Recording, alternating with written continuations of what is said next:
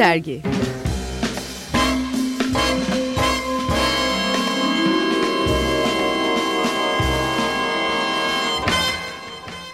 95.0 Açık Radyo'dasınız ve Açık Dergi programını dinliyorsunuz. 17. İstanbul Bienalinde Açık Radyo olarak gerçekleştirdiğimiz canlı yayınlar ve performanslardan derlenen Barınhan'dan Radyo'ya kuşağında yeniden birlikteyiz.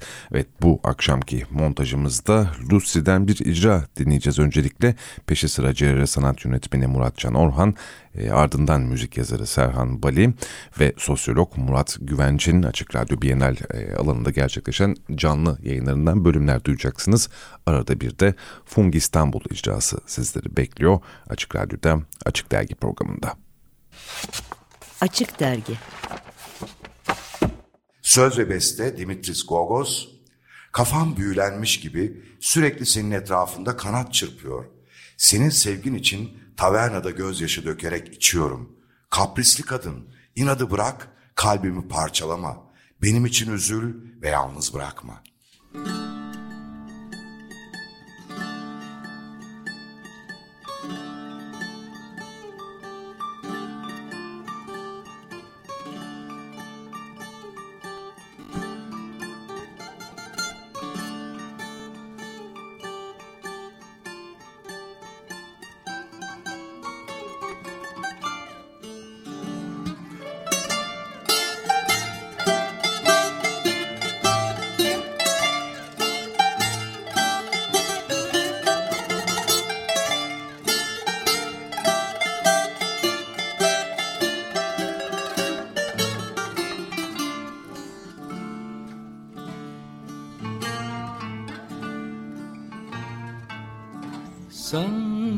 Μαγεμένο το μυαλό μου φτερουγίζει.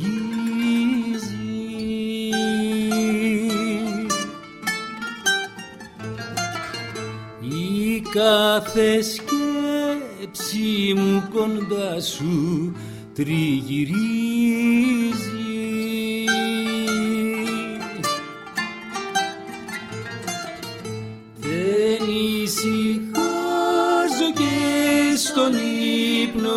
που κοιμάμαι. Εσένα πάντα κοντοπούλα μου θυμάμαι δεν ησυχάζω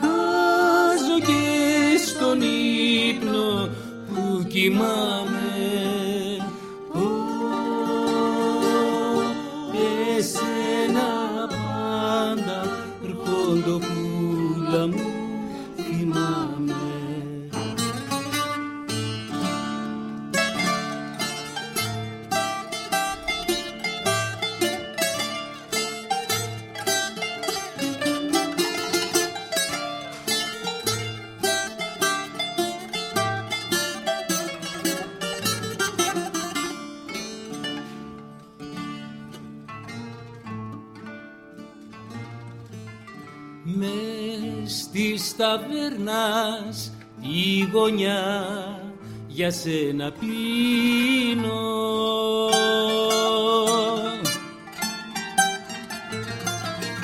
Για την αγάπη σου ποταμιά δάκρυα χύνω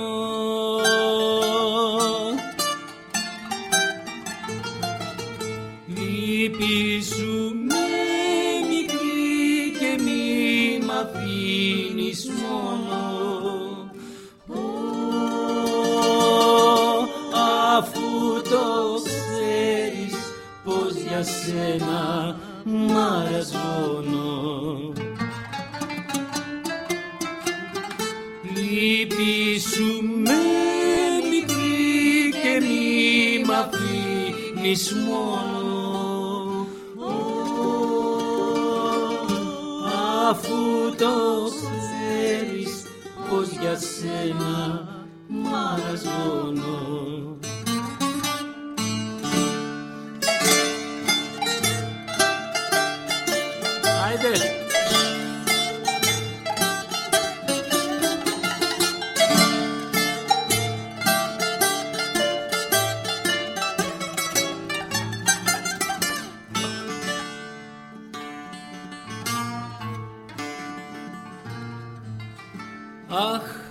παιχνιδιάρα, πάψε πλέον τα γυνάτια.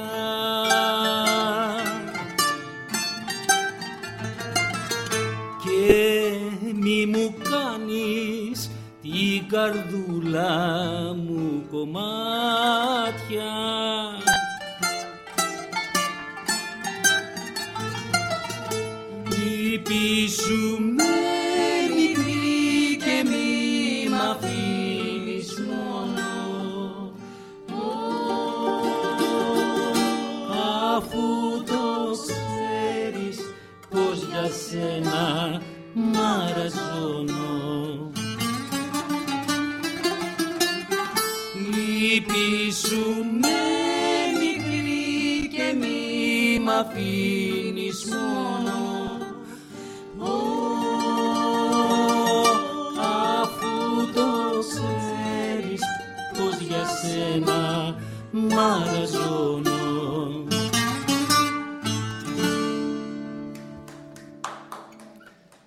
Ediyoruz.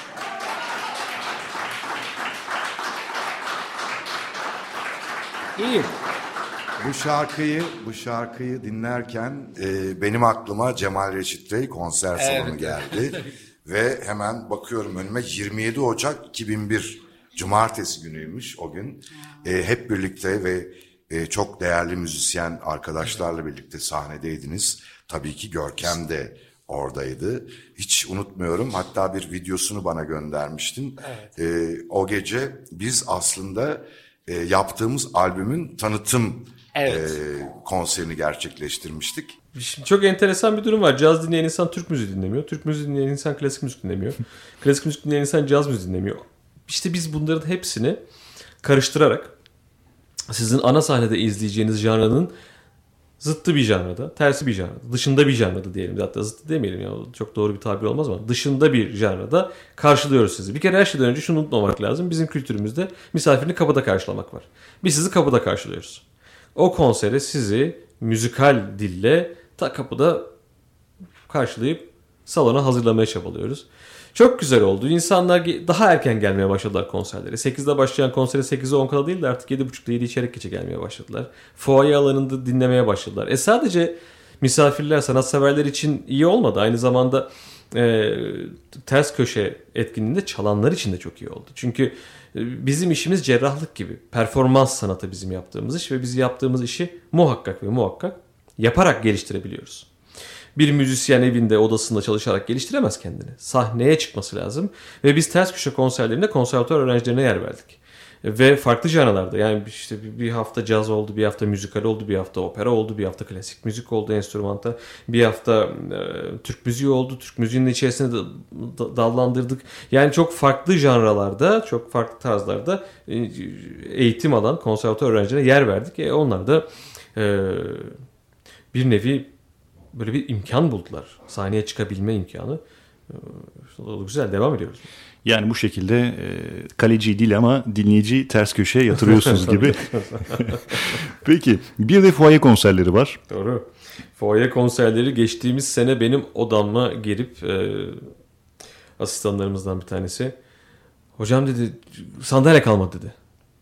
E, eyvah ne yapacağız o zaman benim odamdakileri alın dedim. Ya Barok Festivali'nde Fuayede akşam üzeri saat 5'te konserler yapmaya başladık. Bir baktık ki konserler 300-370 kişinin katılımıyla gerçekleşmeye başladı. Bir kere mekan algısını kırmaya çabalıyoruz. Bu bir. İkincisi e, alanı komple yaşatmaya çalışıyoruz. Üçüncüsü akşam konsere gelemeyen gençler veya ileriki yaşlı insanlar oluyor. Gençler diyorum dikkatinizi çekerse çünkü şunu çok duyduk biz ya dönmem lazım çünkü yarın ders var. Üniversite öğrencisi kimisi çalışacak. Beylikdüzü'nde oturuyor Tabii. kimisi. Aynen öyle. Çok Esenyurt'ta. İstanbul çok büyük bir şehir. Dolayısıyla müzikle canlı müzikle iç içe olmak isteyen bir sürü konser dinlemek isteyen bir sürü gencimizi de ağırlamış olduk ve bu bize dedirtti ki madem öyle dedik bu sene 5 çayı konserleri yapalım. 5 çayı konserlerinde her çarşamba yapacağız. Çarşamba günleri öğleden sonra saat 5'te e, akşam üzeri saat 5'te başlayacağız bir saat sürecek olan bu e, konserlerin her biri farklı bir janrada olacak. Bir hafta caz müziği, bir hafta klasik müzik, bir hafta Türk müziği yapacağız. E, ve böylelikle fuayede e, işte hizmet vermeye devam edeceğiz İstanbul'da. Çok güzel. Şimdi geçmişte yani 1900 yanılmıyorsam 95'ten beri Cemal Reşit'e Senfoni Orkestrası var. Doğru. Ama bir yenisi eklendi. Genç Oda Orkestrası. Ee, bu da önemli bir girişim. Onu da sizden dinleyelim. Cemal Reşit ve Genç Oda Orkestrası bir nevi akademi gibi oldu bizim için. Ee, vardır işte Karayan Akademi vardır Berlin Filarmoni'de. Ee, işte Münih Akademi vardır falan. Neyse ne yapacağız? Orada pişeceğiz. Orada gençlerimiz pişecekler. Ondan sonra senfoni orkestrasında daha deneyimli, daha hazır gelecekler.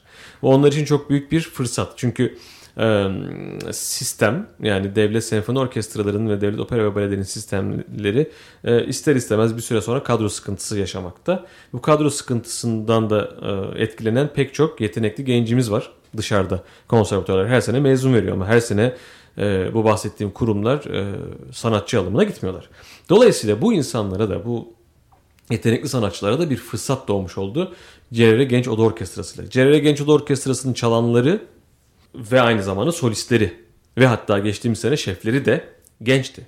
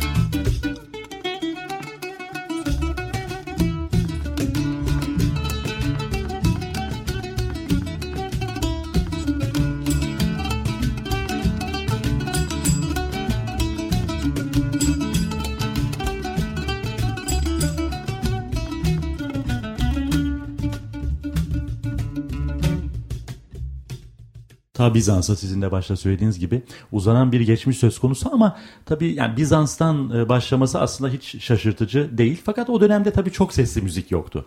Yani tek sesli müzik işte ilk orklardan birinin Bizans'ta kullanılması, Brizon adlı sarayda ve Ayasofya'da görevlendirilen hadım şarkıcı, Cassiani e, gibi rahibe besteci vesaire. Şimdi tabii çok muazzam bir tarih aralığı koyuyoruz. Ta nereye kadar? İşte 1826 meşhur bu e, Yeniçeri Ocağı'nın kaldırılması ve Yeniçeri Ocağı kaldırılınca da tabii Yeniçerilerin e, meşhur askeri müziği olan Mehter takımının da artık hayatiyetini yitirmesi. Yani yeni kurulan bandonun yeni müziği nasıl bir müzik olmalı? Tabii batı tarzı. Madem e, batı tarzı, batı tipi bir ordu kuruluyor. Bunun müziği de batılı orduların e, yüzyıllarca işte kullandıkları batı tarzı e, ordu müziği olmalı. Deniyor ve işte meşhur Giuseppe Donizetti, Gaetano Donizetti'nin ağabeyi Giuseppe Donizetti İstanbul'a davet ediliyor. Aslında diyebiliriz ki son derece pragmatik bir nedene dayanıyor. Osmanlı'ya bu batı müziğinin ilk defa girmesi. Yani şunu görmüyoruz. Padişahla işte 2. Mahmut diyelim. Çılgın e, Petro'da olduğu gibi 100 yıl önce onun yaptığı gibi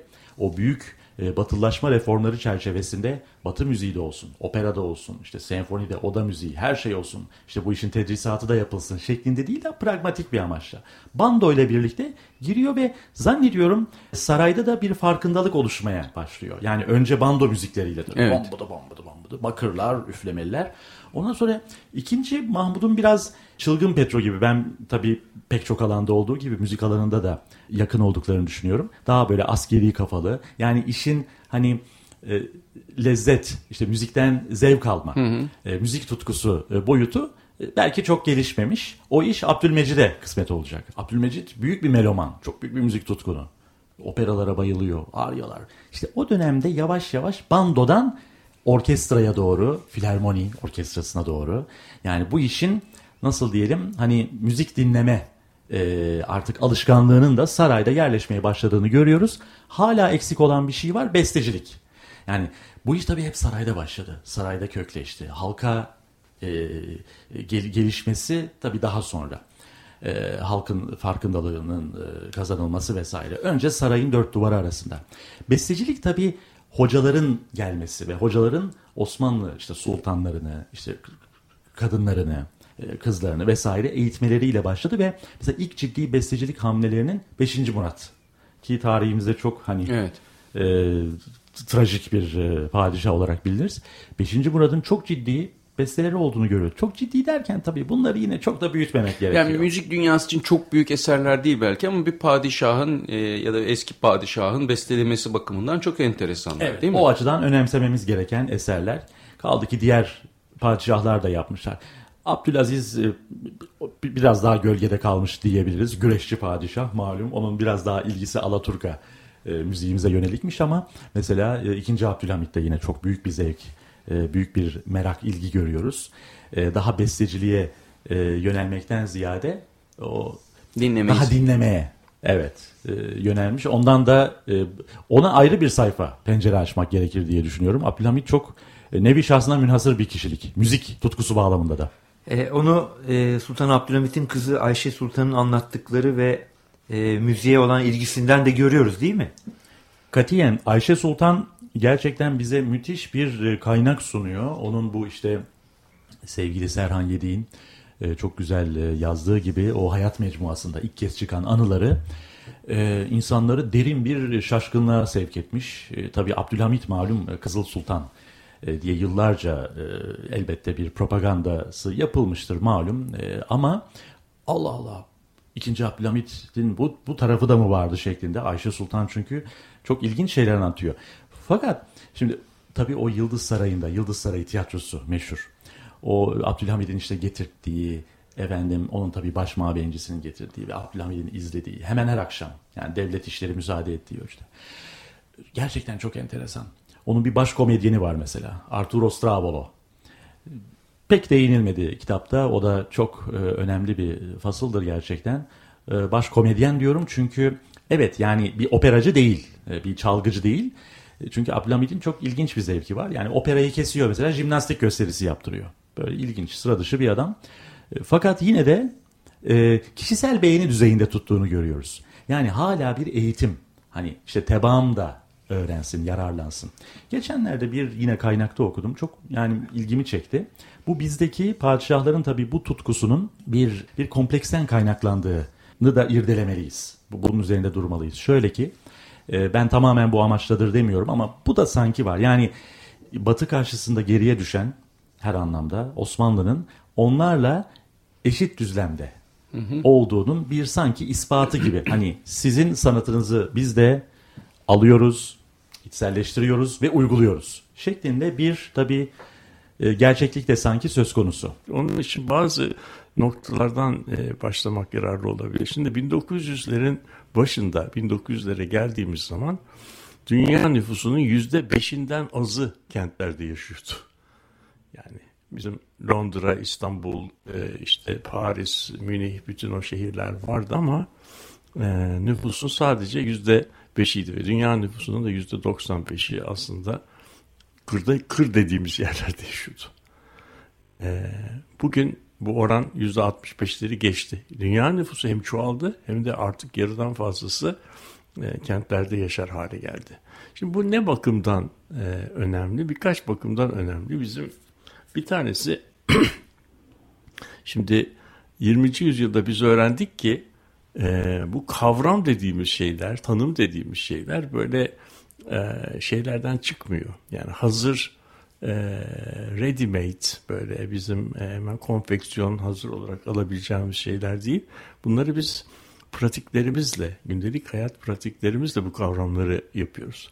Ve ne yazık ki bizim kafamızdaki e, şehir, kent, kentlilik kavramları e, büyük ölçüde bu yüzde beş nüfusun yüzde beş olduğu ve binlerce yıldır yüzde beş düzeyinde kaldığı, stable kaldığı e, dönemlerden kalmış kavramlar.